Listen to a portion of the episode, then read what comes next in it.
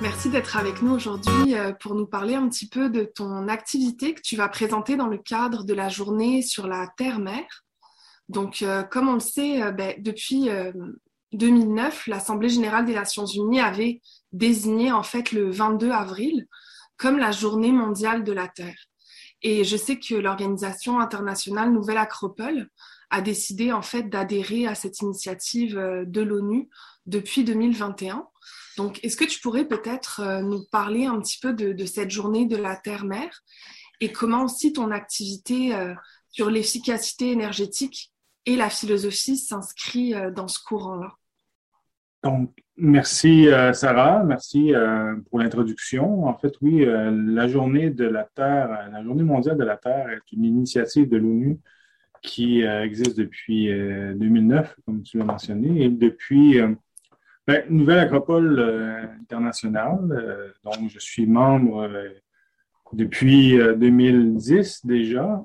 Donc, au fil des années, je sais qu'on a fait des activités dans le cadre de la journée de la, Terre, mais aussi en lien avec la Terre en général ou avec la nature, parce que la philosophie, à la manière classique, inclut, ou plutôt cette quête de la sagesse, cette mise en pratique aussi de cette compréhension de la sagesse.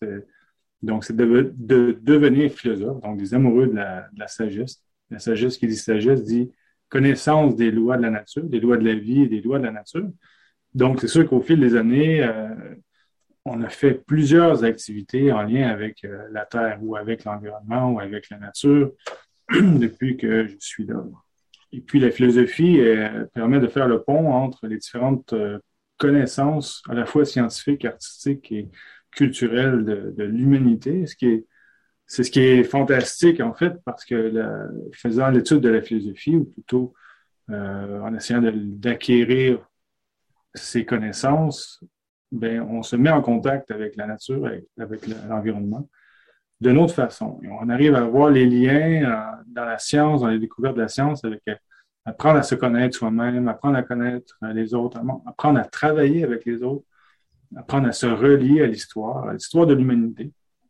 Donc, ça fait une espèce de synthèse qui est cohérente, en fait, parce que nous sommes un produit de la nature. Nous avons cette capacité, je dirais, cette conscience, mais aussi cette capacité de voir au-delà des formes, au-delà des, de l'apparence, au-delà des, différences, qui est cette euh, capacité interne, en fait, à, entrer en contact, ou plutôt à se mettre en harmonie avec les lois de la vie. Ça a l'air bien, euh, comment dire, facile à dire, mais comment ça se fait concrètement? Euh, ben, c'est ce qu'on découvre en philosophie, mais plus particulièrement avec la journée de la Terre-Mère qui, depuis 2021, depuis l'année dernière, Nouvelle Acropole euh, internationale euh, a lancé l'initiative de se mettre au diapason, tous ensemble, toutes les écoles de Nouvelle Acropole dans le monde, mais aussi avec les différents acteurs des différentes cités dans lesquelles nous sommes, dans plus de 60 pays maintenant. Et on se met en harmonie avec cette, en syntonie plutôt avec cette journée, en offrant au public différentes activités, que ce soit pratiques de euh, en forêt, en nettoyage de parc, mais aussi en conférence comme nous, on va faire cette année avec les différentes activités qu'on propose, qui, qui, qui, amène une autre perspective qui, euh, nous permet de s'harmoniser avec euh, d'une autre façon avec la nature, avec la terre, parce qu'on parle, par exemple, dans les activités que l'on fait, de, poésie de la terre. OK, la poésie et l'écriture et avec la terre. Donc, déjà, c'est c'est intéressant de, se poser la question, mais quel est le lien? Et euh, on fait aussi euh, sur les plantes, évidemment, sur le cosmos. Euh, et bon, l'activité que moi j'ai proposée à l'organisation, c'était sur l'efficacité énergétique et la philosophie. Et sous-titre, ici, on écoutait la nature. C'est donc, ça, ça, pose, ça nous amène déjà une curiosité parce que ben, la nature, au niveau de l'énergie, ben, elle est efficace. On le sait en, science, on le découvre.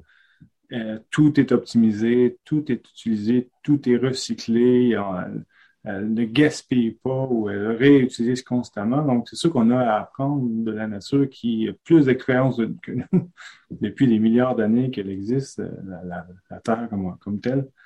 Puis, euh, bon, c'est différentes formes, mais, mais je veux aussi dire pourquoi l'efficacité énergétique, parce que c'est un intérêt personnel que j'ai depuis déjà plusieurs années, en fait. Et euh, j'ai fait ma, j'ai orienté ma carrière vers ma carrière d'ingénieur en mécanique de bâtiment vers l'efficacité énergétique en début de carrière.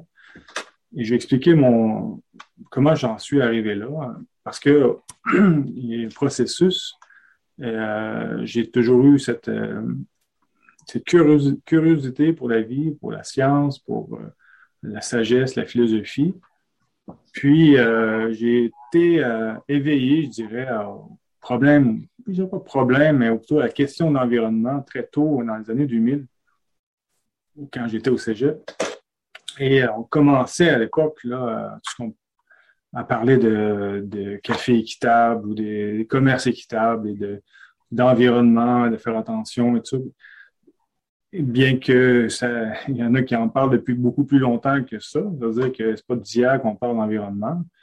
Euh, je me rappelle d'avoir lu euh, Tolstoï, dans, ses écrits des années 1800, du, dans le 19e siècle, et il parlait du problème de déboisement, de déforestation. Donc, c'est pas d'hier que les êtres humains s'intéressent à cette question d'exploitation ou de surexploitation de l'environnement.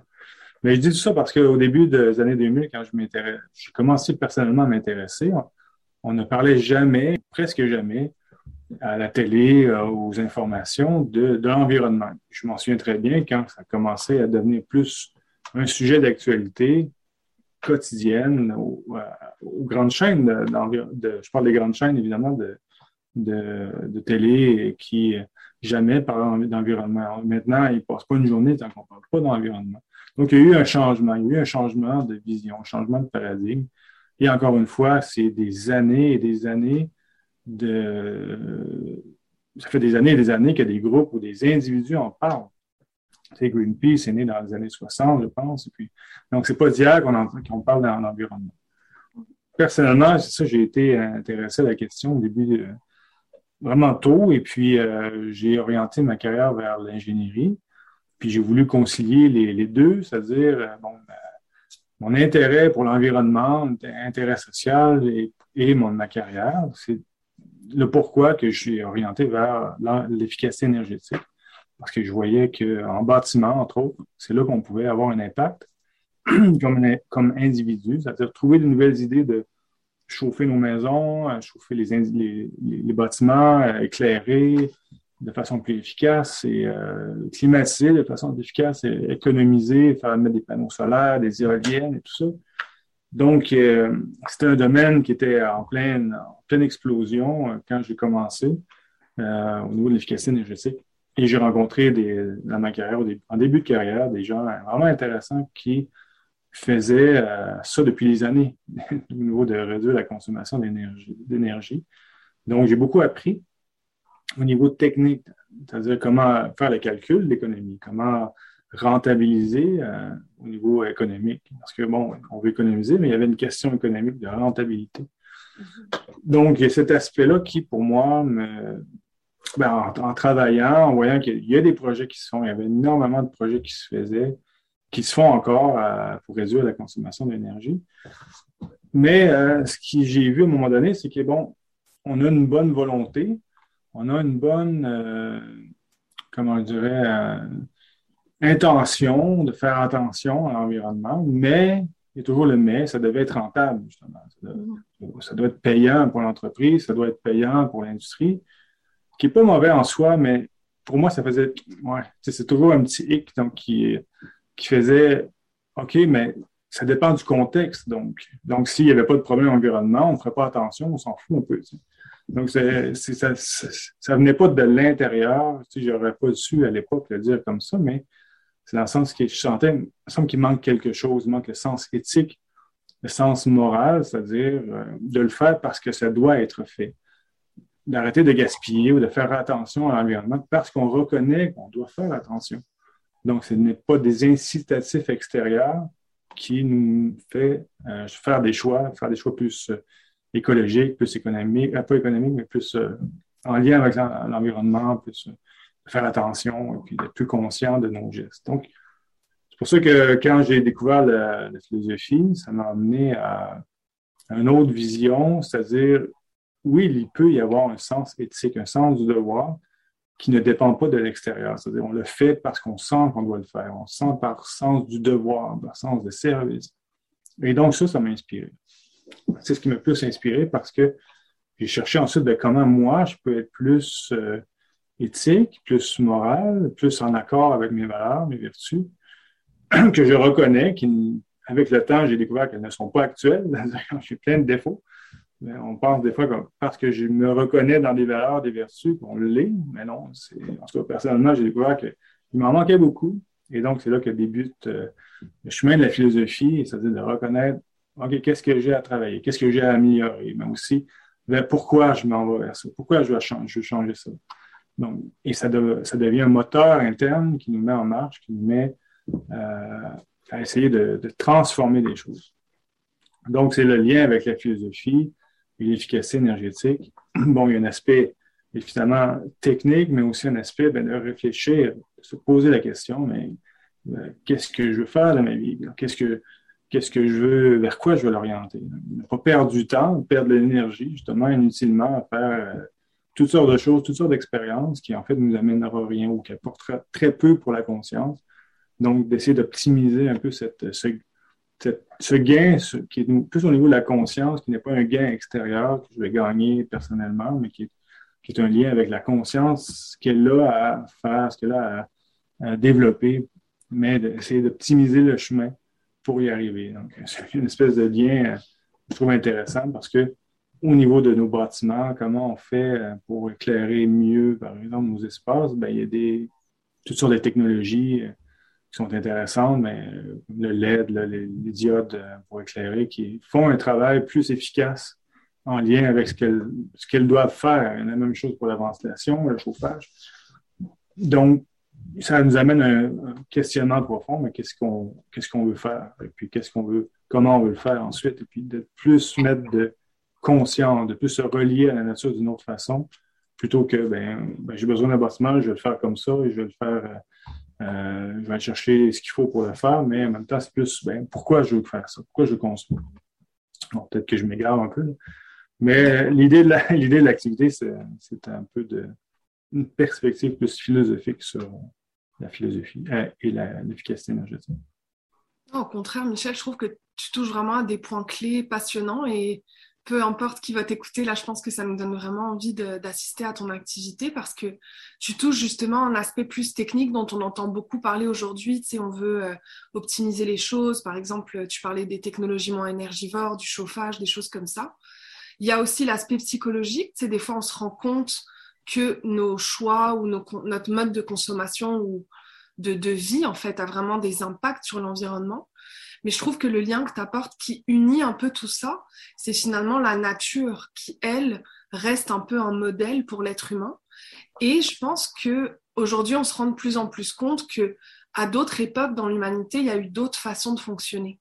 Peut-être que les humains étaient justement plus en harmonie ou qu'il y avait des modes de, production ou de, de consommation d'énergie qui étaient moins justement euh, dévastateurs comme ceux qu'on peut voir aujourd'hui.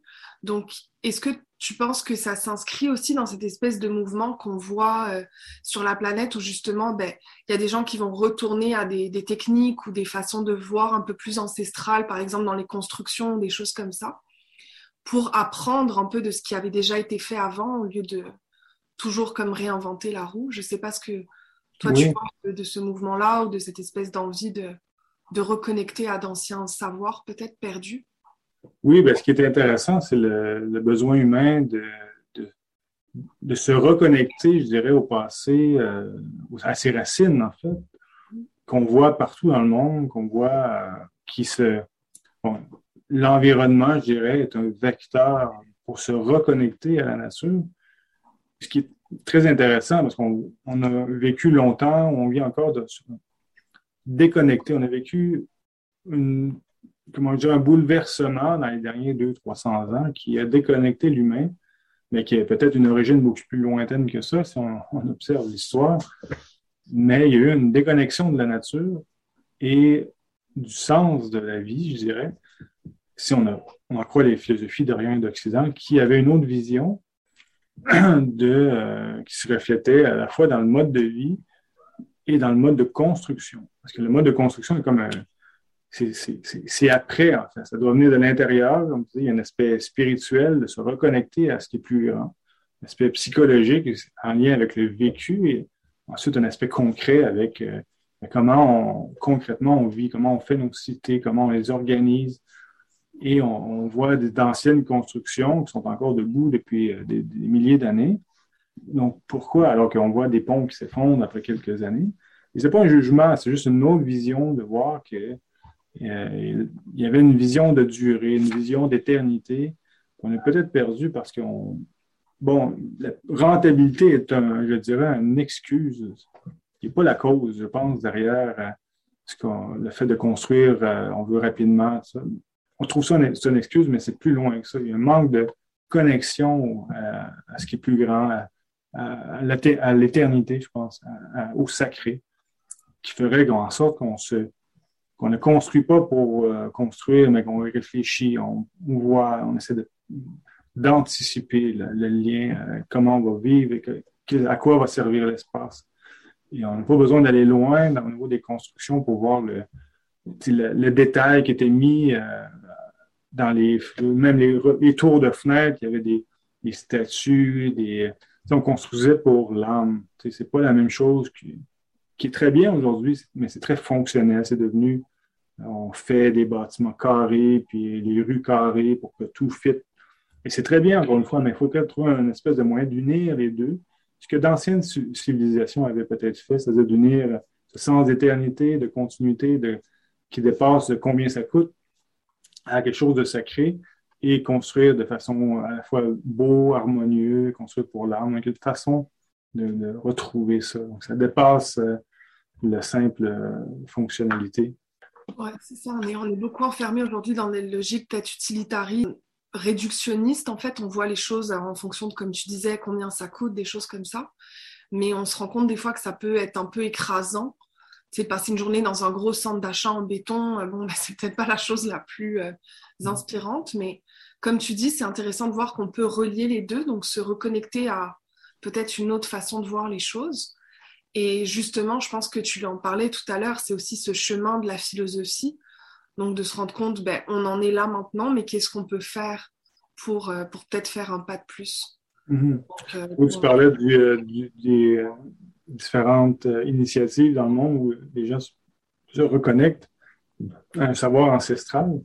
Et je pense que c'est pas la question de revivre comme le passé, mais plutôt d'intégrer le passé et le projeter vers l'avenir, c'est-à-dire comment on vit et comment on cultive euh, nos légumes. Il y a beaucoup de, nouvelles initiatives euh, depuis des, années avec la, la ben, toutes les euh, permaculture, la biologique et tout ça. Le biologique était naturel avant, même la permaculture.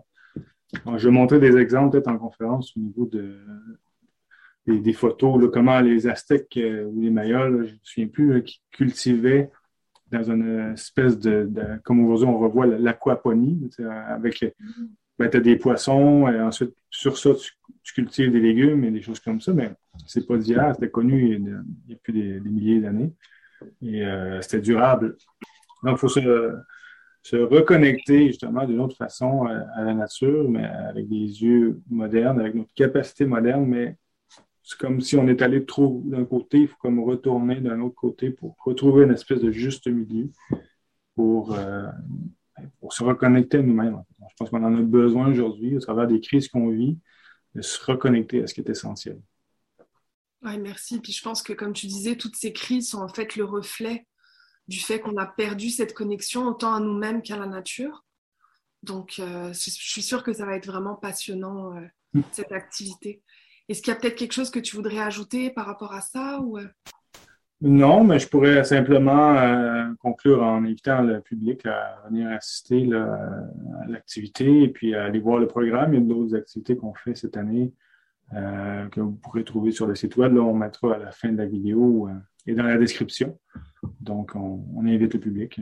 Je te laisse conclure. Ben, je pense que c'est ça, tu en as parlé tout à l'heure. Donc, on a un programme vraiment riche et varié. Donc, ton, ton activité, on le rappelle, efficacité énergétique et si on écoutait la nature. Donc, qui va avoir lieu le vendredi 22 avril à 17h30. Ça va être dans les locaux ici de Nouvelle Acropole Montréal. Donc euh, l'adresse c'est le 6768 rue Saint-Denis, mais vous pourrez évidemment trouver euh, tous les détails sur euh, notre site web avec le programme complet. Donc comme tu le disais, on va avoir des activités sur la poésie, le cosmos, la sagesse des plantes, l'aromathérapie aussi. Donc on vous invite à venir nombreux. Et puis on vous remercie d'avoir regardé cette petite entrevue et rester à l'affût parce qu'on va en avoir plusieurs, là toute une série avec les différents intervenants de la journée de la Terre-Mère. Merci Michel. Merci beaucoup Sarah. À bientôt tout le monde, on espère vous voir en grand nombre.